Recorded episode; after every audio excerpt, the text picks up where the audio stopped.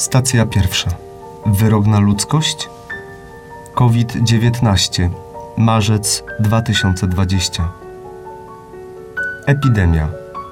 Trumny we włoskim Bergamo. Liczba zakażonych rośnie na świecie. Papież modli się na pustym placu Świętego Piotra. Zapadły decyzje, które brzmią jak wyrok. Zamknięcie granic, lotnisk, sklepów, restauracji, siłowni, basenów. Zamknięcie w domach. Zamknięcie kościołów. 21 marca 2021 roku. Latami masz serce zamknięte na ludzi obok ciebie. Wydajesz na nich wyrok. Nie są godni Twojej uwagi, słowa, uśmiechu, czasu, grosza.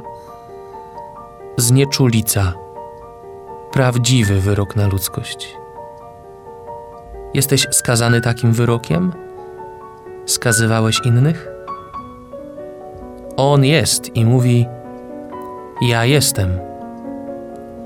Pomódl się za tych, którzy wydali na ciebie niesprawiedliwe wyroki. Pomyśl konkretnie, kto to jest. I pomódl się za nich modlitwą: Ojcze nasz. Jeden raz.